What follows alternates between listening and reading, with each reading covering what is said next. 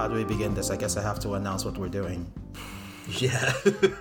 Why out. do I feel rusty about this thing? As it feels like, oh, I haven't done this in a while. Oh my God, I went so rusty. Yeah, um, dust, dust off the old uh, yeah, podcasting skills. Okay, we begin. Hello, everyone. Welcome to Spooky Season. It's even more eyes. Just imagine a ton of eyes like popping out of the wall beside you and looking at you. That's us right now. And so in honor of Spooky Season, or as is more fondly referred to as Gay Christmas, um, we are going to look at a handful of spooky, chilly films from times before. And today we're kicking off Spooky Season with uh, Bedknobs and Broomsticks. I mean, in honor of the now late Angela Lansbury. So, James, uh, talk us through like nostalgia for this film, because I have a really interesting memory of this one. Oh, okay. I think there was a period of time I do remember watching this one quite a few times. Um, hmm. But over the years, my memory of the film has really dissipated. And so all I can really remember is that sequence at the end of the film where she brings yeah. to life all the figures and statues in the museum, and then they go and basically kick the Nazis out of wherever they are. I remember obviously the animated sequence with the football. It was quite impressive. Yeah. But for some reason this film just didn't have the same nostalgic hold as things like, like Mary Poppins, or so I'm trying to think about that combination of real life and animation as well. So Who Framed Roger yeah, Rabbit? Like yeah, yeah. Yeah. I just didn't cast the same spell. Um, I see what you did there. Dude. trying, to, trying to keep the theme going.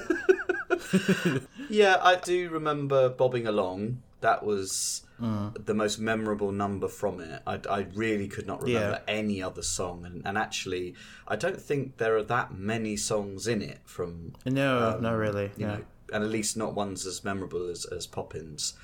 I do remember Angela Lansbury and David Tomlinson, mainly because Tomlinson, obviously, again, he appeared in Mary Poppins as the father, uh, Mister Banks, yeah. and Lansbury. I think it was just around this time that, as a child, I think she was doing other things as well that she was appearing. I mean, her voice was very distinctive. You think about Beauty yeah. and the Beast, and, and she was also in uh, Anastasia as well. That twentieth Century Fox animation, um, and you could you could tell it was her voice. She was trying to put on some I think mm. sort of Russian accent. Uh, there will be no yeah. more girls. My granddaughter is dead. uh, so I, it's around the time that I guess I could recognise Angela Lansbury. And this is probably mm. the first film I actually saw her in. So yeah, but other than mm. that, no. Most of the film did yeah. not carry on in my imagination past, I would say, about six, seven years old, really.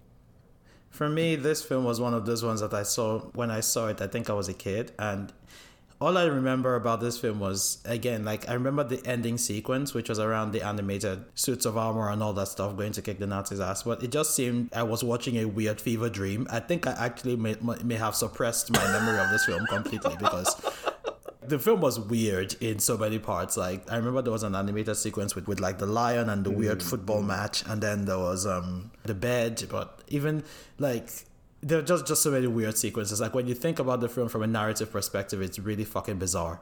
And I want to get into that, because that really was the impression I got when I watched it again. This is just my way of like quick segue into mm. how I experience this film now. Again, weird fever dream. Like there are so many parts of the film that I just kept thinking, what the hell is going on? Like the first time she shows up on like this motorcycle with the fumes like coming out oh, from yeah. behind, and she's supposed to be this eccentric person who is just getting a delivery of a broom and a cat, and then the lady is there just asking, you know, so what are you doing with this broom? I'm like, um, ma'am, I would be really concerned as to why someone is sending you a broom in the post, but you know what, it's fine. And there were just so many little weird oddities around the character, and even the acting from the children just made me feel, what is going on? Like, why is this twelve-year-old boy full-scale blackmailing you? As it, like, what's what's happening? You know, it was just narratively weird. This whole thing about, oh, she's a witch, but she's getting her books from someone who knows nothing about sorcery and is just marketing it. Like, I did understand that there was a Ponzi scheme for witches, but it's just it was just like one of the most narratively bizarre things I had ever watched. And then there's this kid reading stuff from a children's storybook that they end up going to this animated oh, land yeah, somewhere. And yeah, no one thinks yeah. that they're high off their tits in this animated land playing football with a bunch of animals, and it's like, what? And then they come back from that because they wanted to get some spell, and then this spell h- helps them fight the Nazis. It literally looks like this was pieced together by two people who were high on shrooms or something. I was like, this... I just couldn't. I'm sorry, Angela. I know, like, this is in your memory, but what the fuck? I'll just stop talking there and, like, hand over to you, I guess. It's so funny listening to you describe it, because when you start to break down the film in this way, it has this narrative eccentricity and a kookiness to it. But when I found myself watching some of the film and not asking too many questions, it does actually have a charm to it, though I don't really think the film has a moral core or that people change too much in ways that are greatly unexpected. So when you start to see Lansbury, she starts the film on her own. She doesn't really want these kids there. She can't wait to, you know, pass them off to somebody else. And then you have, obviously, David Tomlinson's characters, who I'd forgotten, actually. I thought genuinely he was a sorcerer. Then you discover that, well... He's, he's just he's a just, scammer. Well, he's just, yeah, he's a charlatan. uh, and yet the film, obviously... tries to work on the conceit that, oh, these two, you know, they're, they're charmed by each other and they fall in love, and then eventually the kids decide to stay with her and so on, and then a nice little family, you know, while he goes off to war. Um, though we never get any sort of confirmation whether he makes it back or not. No, it's kind of, it's a bit of a, you assume, you assume that he did. He was only in the Home Guard, yeah. I guess, you know. I don't think he actually was, was going off to fight. I'm not sure. Besides, like, the Home Guard was literally just a bunch of old men. I don't think they were doing much fighting, honestly. No, it's just that, like, manning the, the barricades, wasn't it, or whatever, or the, the battlements, yeah, or yeah. whatever. I think the things that stood out to me a little bit more, I did find the kids also quite enjoyable, because they're more mercurial than a lot of the kids that are in these types of films. Like you say, he, he discovers the whole thing with a witch and then tries to exploit her. Um, yeah. Trying to get, you know, sausages and mash and and trying to get a trip back you know. to London. Though I do think the, yeah. the kids... once they start going on the adventure, they fall into the background a little bit. I suppose you got the little boy who keeps mm. saying, "No one asked me anything." You're thinking, like, well, yeah. uh, why would they? You're just reading a comic book, aren't you? I mean... Yeah, exactly. Quite a child, you know? I didn't realise how much Missus Price's objectives really were. She wanted to become a witch so she could help the war effort, which I thought originally she was a witch. And then yeah. I thought that... She was just she just got caught up with it by accident, a bit like how she takes on the kids mm-hmm. by accident. You know, she's got this big plan to try and somehow help turn the tides of the war, which, of course, by the end of the film, she does. I don't know whether it's a kind of jingoism. I'm not really sure. It's a, definitely a sort of soft jingoism, if you want to call it that. Mm. Other than that, I think the only other thing that stood out to me was just how sexist um, David Tomlinson's character could be. Though yeah, I did... of course, yeah. I did wonder whether this was less sort of, oh, it's it's just sexism, than this was just one of the defects of his character. Do you know what I mean? It's like we yeah. talked about this before yeah. when it came to earlier yeah. Disney, how there would be just very explicit sexism, but this was sort of seen yep. as defects of characters like Grumpy, yeah. for instance. He's always going, oh, the woman's whack. Mm. And in this, he kept going, oh, when will women learn to file things? I think you are meant to look at him as this unscrupulous character. He's, I don't think it's very endearing when the two do end up together. Yeah. And also, he takes on... I think he does take on quite a big role in the end. That was sort of my series of thoughts about it. I mean, besides the jingoism, because I was just like, oh yeah, this is one of those films about we came together, fought the big bad, which in this case was the Nazis from World War Two. The fact that the whole thing had to do with the war effort, I'm like, your biggest contribution is to become a witch? Ma'am, what are you on? What? What? do, you, do you see what I mean by, like, just narratively? Yeah. It was like, yeah. what the hell? And not, not only do you become a witch, but you become a witch via... a subscription service to somebody who is just copying a bunch of stuff out of a seemingly magical book and selling them out to? When did he know that there was a market for would-be witches? Like, I'm really concerned about this world that we're in, you know? I mean, I was thinking, are you the one customer? Are there, like, other people who are in on this? Like, what's going on? Like, how does he sustain the subscription service with one person? And if you're not the only person, where are the other witches? Yes, yes, yeah, yeah, yeah. yeah. Who, who, who are waiting on that final spell. Who are waiting on that final spell. Like, what? what is this mess? You know, like, I couldn't... I was just struggling to make sense of the entire thing narratively, mm. but beyond that, maybe there was an attempt for the animation studio to try to flex that whole thing about live action plus animated, which, yes, yeah. looking at it now, considering when it was done, is kind of impressive. It probably had to have been animated frame by frame. And you could see that obviously they were still getting the hang of it, because there are times when like the like the lighting goes off and, you know, like the characters seem like displaced or stuff, or, you know, that kind of thing. And it was kind of interesting to think about it from that perspective as a sort of piece of cinematic history, but not mm. really thinking about what the plot line was saying, because honestly, the longer I watched the plot, I just kept thinking, what is this, honey? Like, who came up with this story? Like, what's going on?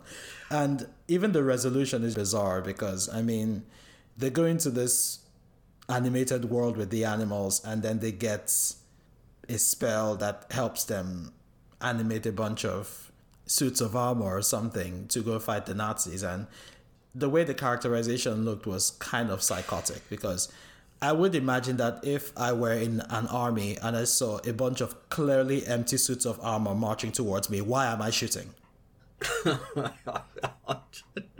Like, are you dumb? Like, are you high? Yes, what's, yes they are. What's yeah, going yeah, yeah. on? That, that's, that's and the point, that's the thing. I, that's that's mm. kind of what I saw. There was this attempt to, like, portray the Nazis or the bad guys as just being very stupid. Are you not embarrassed? Like, people that are this dumb still uh, um, invaded you. Mm-hmm. Like, are they well organized or are they dumb? Like, pick a lane, because this isn't making sense. You know? um. Yeah, she wanted the locomotion spell. What was she going to do with it once she had it in order to aid the war effort? Was she, was she going to create like these uh, flying guns? She'd animate the guns and they'd all go off and just start slaughtering uh, people. Yeah. So I guess it wouldn't be that. I suppose it would be offensive as yeah. opposed to aggressive. But you are yeah. just sort of like, well, once that had been seized upon, the fact that mm. she had, you know, created, I guess it would just literally be flying guns. We could fire on but not be fired upon. Like drones, yeah. basically. Yeah, basically. Like rows she... and rows of drones. You know, but you, you telling me the Ministry of Defence wouldn't just go, well, we could just use these in the battlefield. Just would take yeah. them over to Germany and so on. They should have just invested more in, like, their witches training program. Like, imagine yeah. how much damage you could do with just, like, three witches rather than, like, an army of men. Just... you know, just send them and turn them to get them to turn them into rabbits. But they're only rabbits temporarily, aren't they, or something? I don't yeah. know. I don't know. Because the museum thing yeah. was just such an accident. It just so happened that they were yeah. there. And yeah. then she, she called yeah. them all to life. Yeah. See, we were very tongue-in-cheek when we were thinking of doing this for spooky season, because I... Honestly, yeah. Because people said to me, it's not a scary film, which is no, true, but I think if you edited this film in the right way, I think you actually could make terrifying. It extremely frightening, or you could make like an adult version of this, because there's certain yeah. bits, like when I forgot when they go to Portobello Road, and they basically get picked up by... Bruce Forsyth playing a gangster, yeah. you know, you know, he's got the uh, the knife, and I was half thinking he yeah. was going to like, you know, stab David Tomlinson and go, oh, it's a bit low there, yeah. higher, higher, higher, right up to his gullet, you know, and uh, I've obviously got all the occultist stuff, the fact that they're getting the, all these spells out of this book. I mean, the sequence where uh, they're all being attacked by bits of the furniture because she's... the house starts to come apart, doesn't it, or something, and they're all trying yeah. to like push stuff down. I mean, that could be very scary. And then I was thinking yeah. about the last sequence.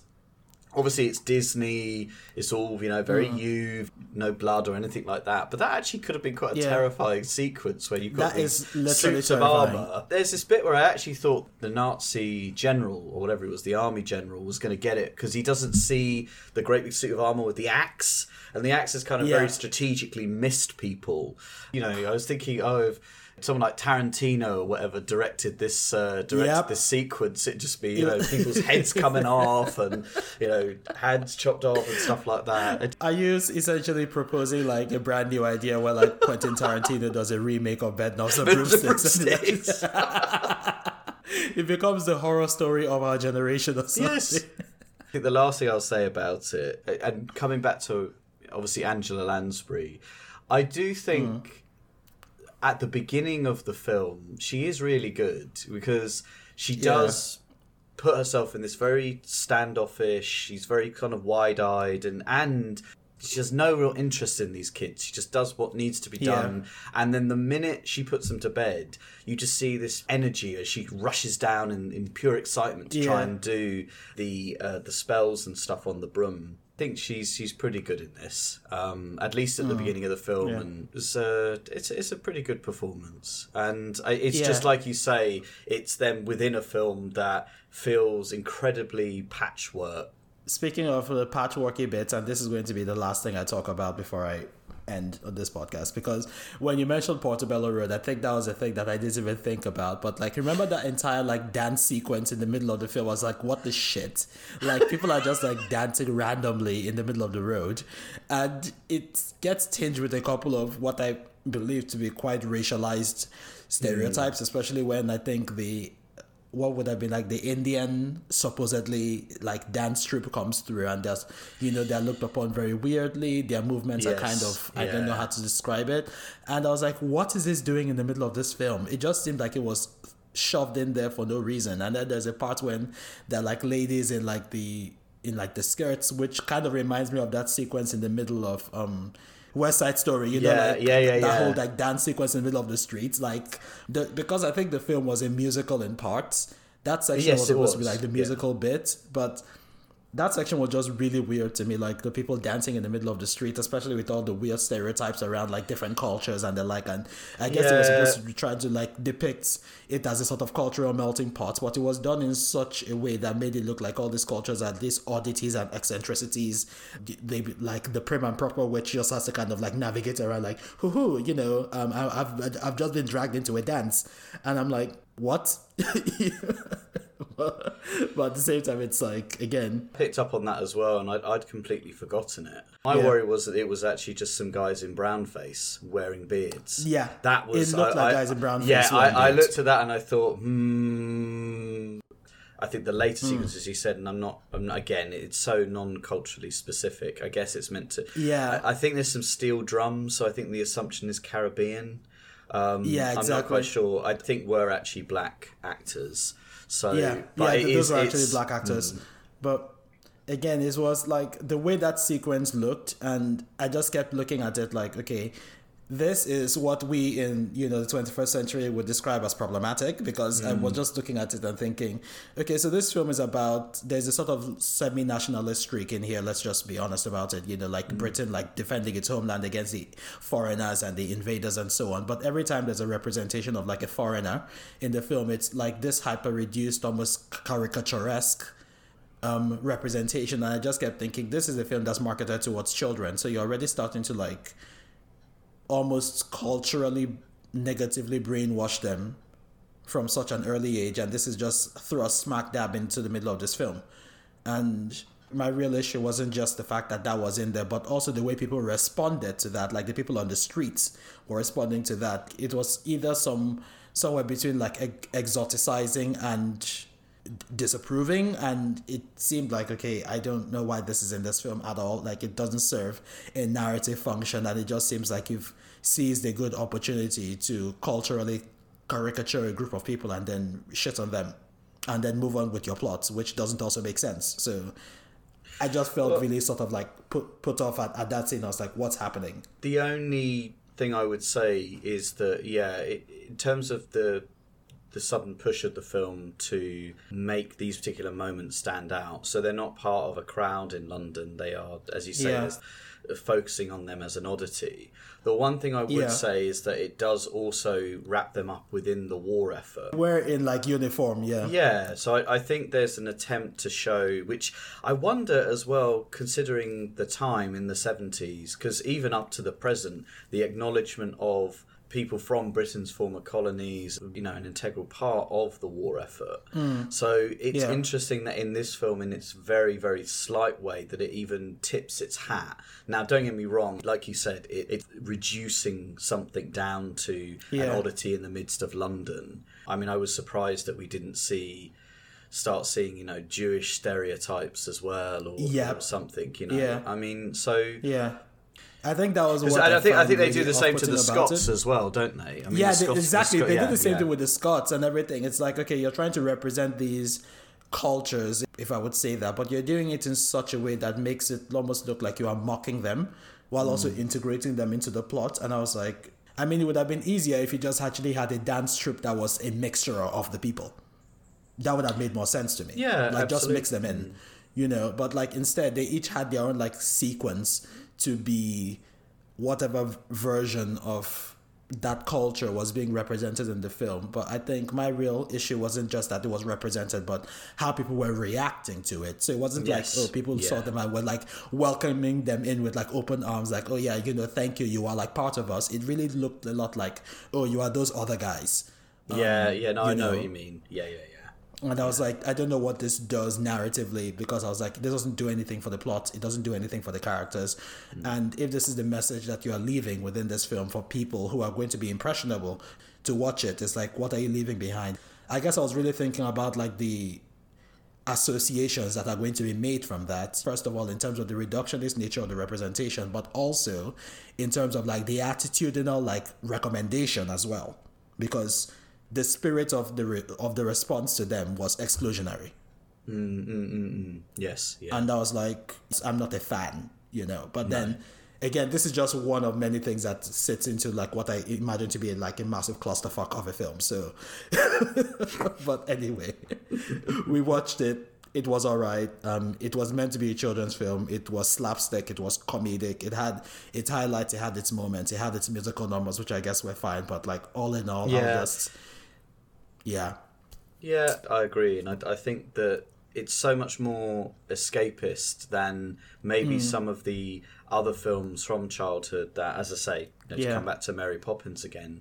I mean, there's an yeah. element of escapism in Poppins, but there seems to be, at least whether you, you know, take it on or think it's too saccharine or whatever, it does have a, an emotional core to it. The narrative consistency, I wasn't getting it. Oh, yeah, and yeah. I was like, at, at at this point, I've just kind of given up of trying to make sense of this film, and just I'm just going to watch it for the weirdness that is, and and all the fever dreams that are sure to follow. Yeah. But anyway, we also haven't talked about the fact that this film was a perfect opportunity for some very crafty writers to get in a lot of innuendo. Um. Yeah. Yes. Because I remember you, you telling you, you, yeah, yeah, you telling me that, you know, you like you sent me that uh, that line where he goes, um, "What's this got to do with my knob?" what, what's this got to do with my knob? I mean, how many times that Angela Lansbury had to go, you know, uh, just twist the knob there, just twist the knob. Yeah. yeah. Yeah, I bet she was twisting David Tomlinson's knob by the end of the film.